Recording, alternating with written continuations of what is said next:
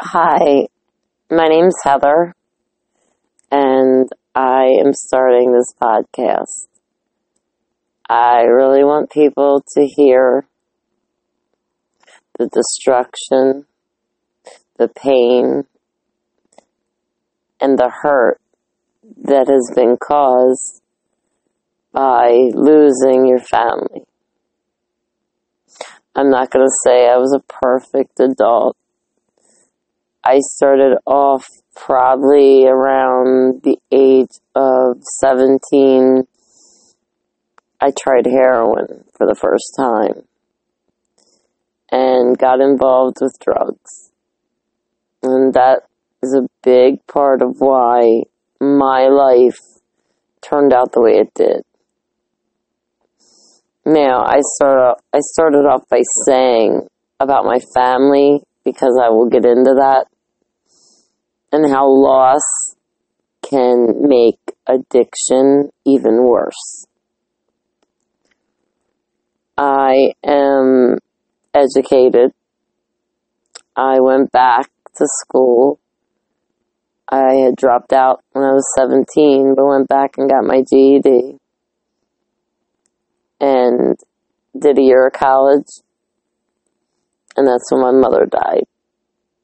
Now, to take you into that, I want to go back first. I had a somewhat normal upbringing. I lived on the outskirts of the city of Baltimore, Maryland. And currently I'm still in Baltimore. It was better than I thought. My mother was an alcoholic. My father was a narcissist. They dealt with a lot of issues, and the issues I, as an eight year old child, had to deal with. Um, dealing with my mother trying to commit suicide, my father sexually abusing her, and me being told about it when I got older um, really put a lot of stuff in my head, and I'm trying to figure it out. That's what's causing me to put this stuff on this podcast. I have dabbled in a lot of sexually explicit jobs. I've done a lot of office work too. It, it cracks me up to think that majority of my years after having my children were sex jobs. And I'm going to get into that at a later date on a different, on a different podcast. But this is really to explain how I am doing at 39 years old right now. My drug addiction which led into getting clean and getting my life together. Um, it did not happen overnight. I, um, my mother actually passed away when my son was three. Me and her were living together. My father had left her after 24 years for another woman. So we ended up in shelter type living to where we were in some type of Section 8 housing. So that's where that all started. And she passed away and I was pregnant. We had let a man come in and live in our home because he was homeless and we felt bad, of course, because my mother is a very, was a very sweet woman and I am a very sweet person. So, of course, I got pregnant by this man. And I find my mother lying on the floor, dead, almost dead. Um, she had had an aneurysm, and my son had autism, so he couldn't speak. So I did not know that she was laying on the floor until I came down because I heard the water running and it was running way too long. And I come out and I look down in the kitchen and she's laying there. The feelings that I felt from that were horrific. I couldn't dial 911 fast enough. I was enraged that this is happening to me. I'm, I'm trying to make our lives better. I'm enrolled in college.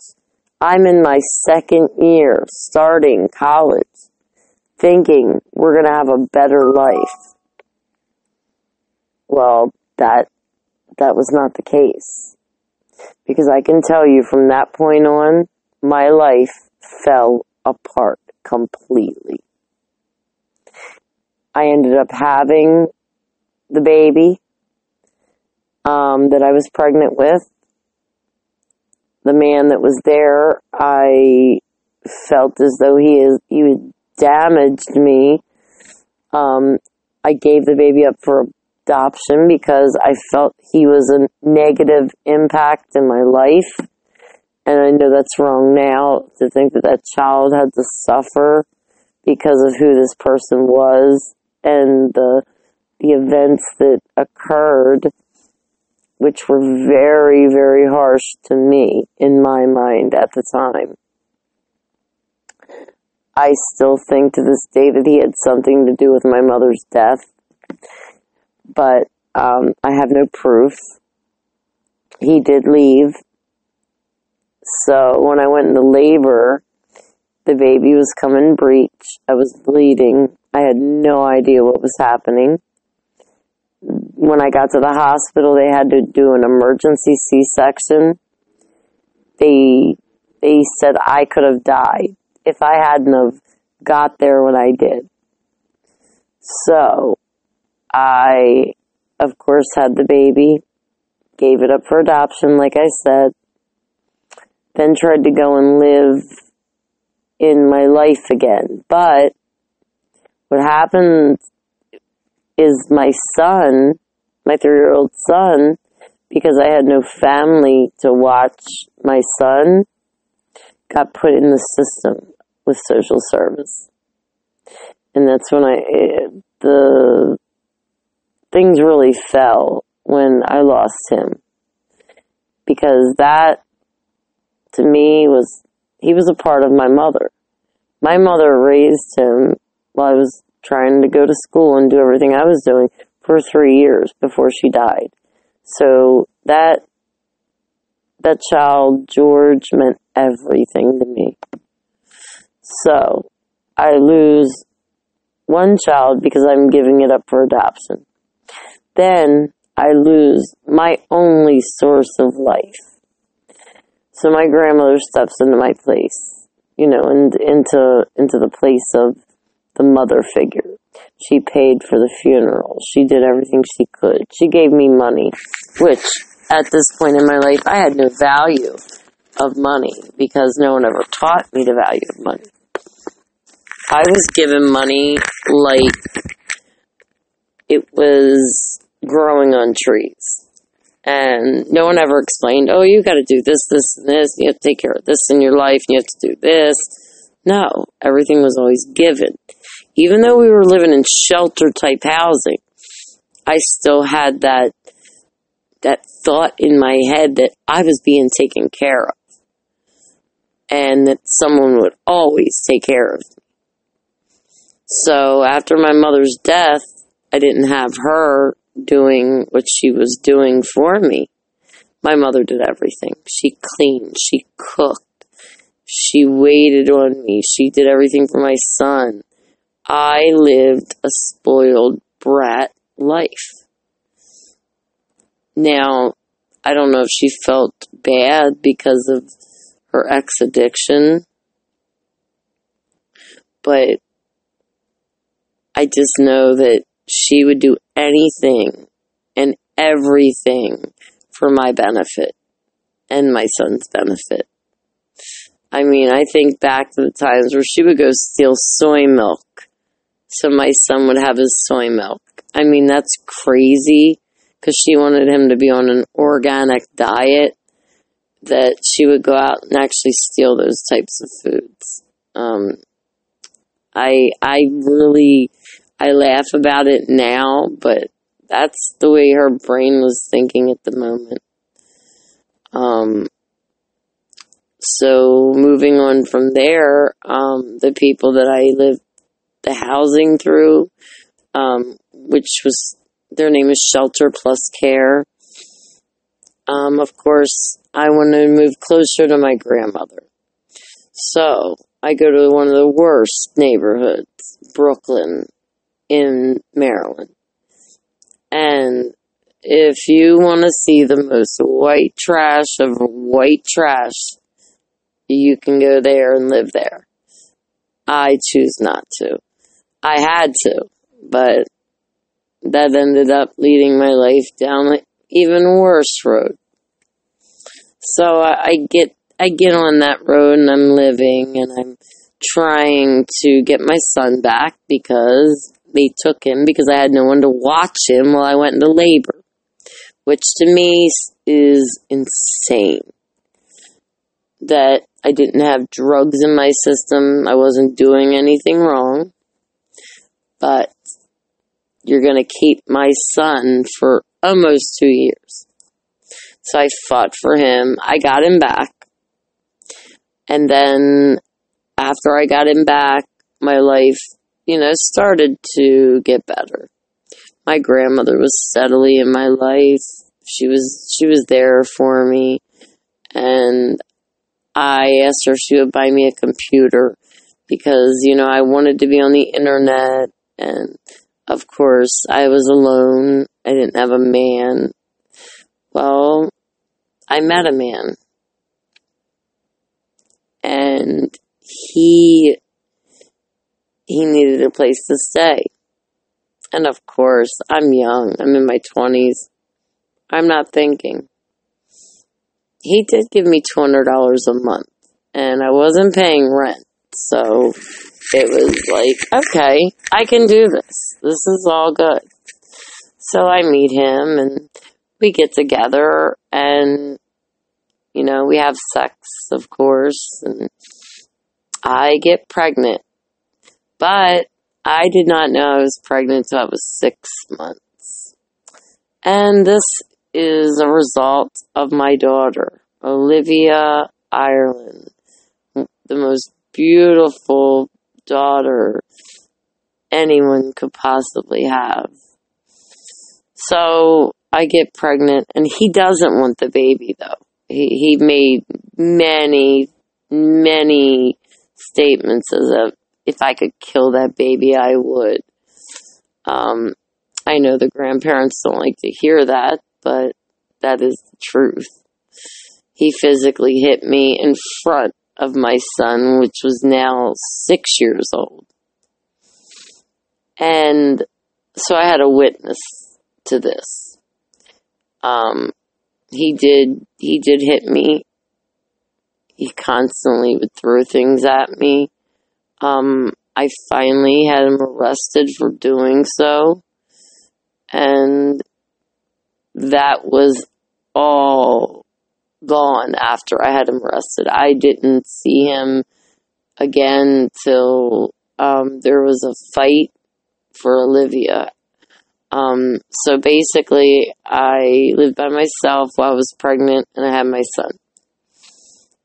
So he was in jail and I went to labor, but this time I made sure to set up with anybody and that was a horrible decision, but I had to do it because I did not want CPS taking my son again for that stupid reason which I think should be overturned. I think there should be something put in place for women that go into labor and have no family to watch their children. This is a serious thing. This is, this is not something that is minor. I mean, it, that that really it, it trips me out that people are actually going through stuff like that. Um, so I have my daughter, and my daughter is a C section too. So, of course, I have to recover. And when I had her, I got her right away. I had no issues because I did not have any drugs in my system.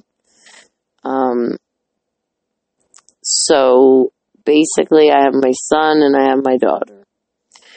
Well, Steve wants to try to get back into my life because at this moment he's homeless. And of course, I'm I'm not dumb. I know that he just wants a place to lay his head. Now he did get a decent check, um, and at that moment, yes, I am thinking, well, that would help. So we're about to move back in together, and I get a phone call from my daughter's grandmother. And she says Steve was hit by a car and killed on impact. So, of course, I throw the phone down and I start crying because that is the father of my daughter. So now I have to deal with my mother's gone, my daughter's father's gone, and in between all of this, my father had died too. And I was very close with my father. My father was a very, very loving man toward me. I had my father for 22 years of my life, from birth to 22. So losing these three people, then I'm having to embark on the world with a six year old and a newborn, and I have no one. My grandmother, because there was a man in my life, she said, I will not help you anymore because she was from the old school. Um, up to the current date, now we're in 2017. She is in her 80s, so you know what type of, of background she has she has that thinking, or if you have a man, that man should pay for everything, which got embedded in my head a lot. And that's sometimes I think the reason why I am the way I am. Um, but to get to the fact of, of the grief and and the loss is it, it gets deeper. I got to stay with a friend of mine because I lost my housing. And she made sure that we were good, that we had a good place to stay. It was me, my son, and my daughter. So we stayed with her for a while. And for the most part, it was a very, very promising and wonderful home to raise my two children in at that moment. Um, it was hard. We were in one room, and me and my son laid on the bed, and my daughter, of course, she was in her little um, bassinet. So they really helped me. They helped me a lot. They helped me financially. They they helped me with child care. If I had to go places, they would watch my daughter. My son was in school. Um, she had two children of her own. Um, now, one day we got into a fight. This is a couple months into being there, and she kicks me out. So now I'm homeless with two children. Well, luckily, I had a friend that told me to come over to where he lived and bring my children. The only thing is, of course, like all men, he wanted sex. This is a lot of where it starts the, the sexual part of my life. So I'm about 28 now, and men are looking at me like a sex object. I would not have sex with him at all. Um, so basically, he was a decent man enough to where he left the house and left me and my two children there. So I we weren't homeless. We had a place to lay our heads and my daughter was getting $1,500 a month. So I was able to pay the rent, which was $600. Um, but come to find out, the house was being foreclosed on. So I refused to pay rent to the man that was renting the renting the row home. Um, and I felt bad for a friend, and I let him come and stay there.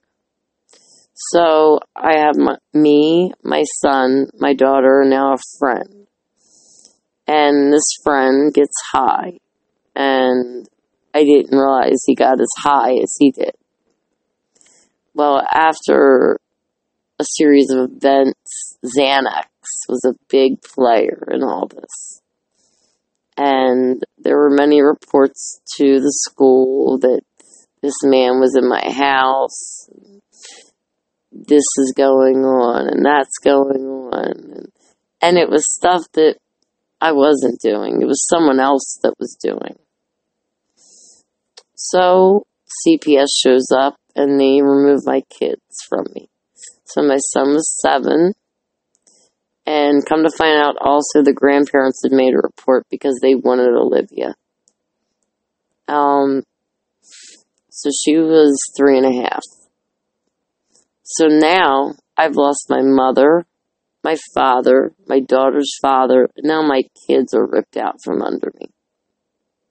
So with no money, no job, nothing.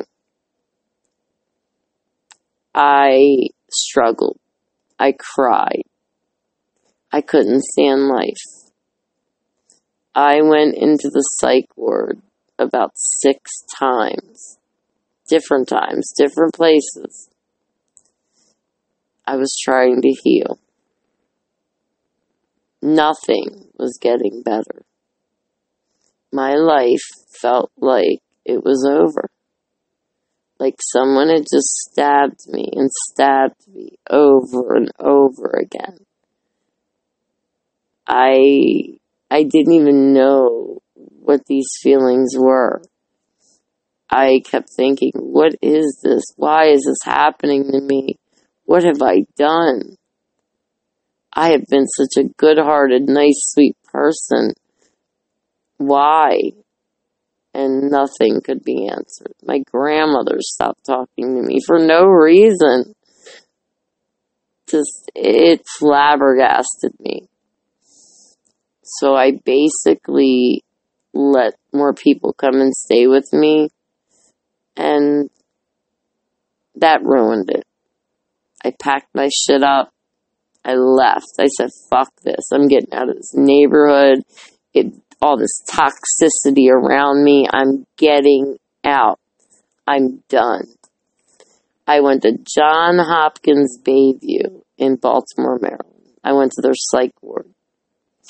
And I, of course, said, I want to hurt myself. And of course, that wasn't the truth, but you have to say that to get in. So they took me in. They helped me. I got into some transitional housing after I stayed in the psych ward, and not everything got better. I'm not going to say this because there's another baby that's about to come into play. Because it's funny. Every time I lose weight, I get pregnant. Because when I'm thin, men find me so attractive. When I'm heavy, no, that doesn't happen. So, uh, it's, to me, I laugh at that, but that's the way you guys are, it seems. So I um not all. So basically I meet a guy from a psych ward stay and I thought I got pregnant by him and it was not him.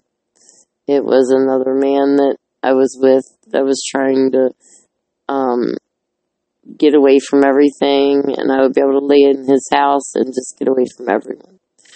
So I ended up getting pregnant again. This is after I've lost my kids. So I go to a place, it's called CAP. It's in Baltimore, Maryland. It's Center for Addiction and Pregnancy. Um, because I am a methadone. So I decide not to give not to get an abortion. That was very, it was a very hard decision because it, I wanted to. I was older and I'm like, why am I having this child? And then I said to myself, I'm giving it up for adoption. Um, so I went through this pregnancy and it was hard. It was the hardest thing that I ever went through in my life. They would kick me out of the unit that we were allowed to stay on and I had no home. So many nights I walked around Highlandtown, Baltimore, Maryland, up and down the streets, and I started prostituting. So I'm pregnant, I'm prostituting, and I'm sleeping on the street at night. And the program I'm in does not care.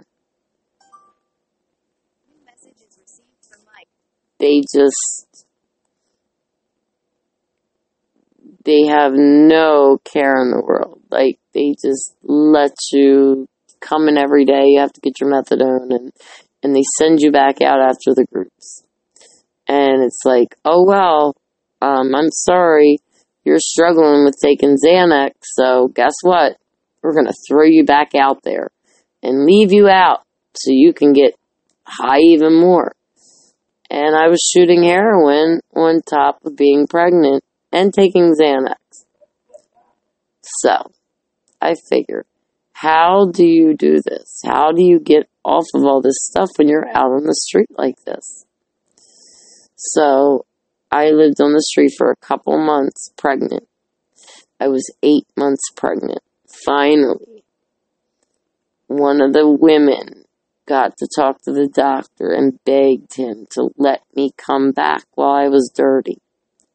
And dirty meaning there were drugs in my system. They finally let me come back. So now I'm back and I'm trying to get everything right. And I'm not on any drugs. I'm I'm maintaining sobriety. I'm going to groups every day, which were three groups. They were our groups, and on the weekends we lived there. Um, it was me and about twelve other females. Um, I had the child. Her name was Angelina. I again had a C-section. Um, I gave her up for adoption because I knew that was best. That was wrong for me to take a child and go into this world and get a check and live off of that. That's not proper parenting, and I, I never will believe it is. Um, so, to say what I want to say, this is my first podcast, I want you to know that there are many more things that I want to talk about that delve into the deepness and the depression and how I strived and got out of it. In the next podcast, I want to let you know I did get out of it, but it was not easy. I struggled. I took a lot of anger out on a lot of people that didn't even deserve it. I should have been angry at myself. I mean, I was angry at God for a long time too, um, because I wanted to know why all my family was taken from me. Why I had no one in my corner. Why was I all alone with no knowledge of the world in my 30s now? So, I want to thank you for listening, and I hope you do come back because in the next episode, I'm going to be talking about how I went from homeless to having a home. And I'm in sobriety.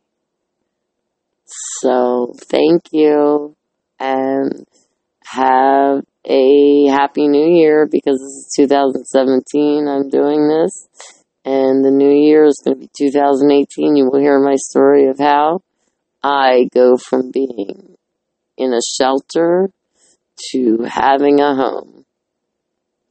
Thank you.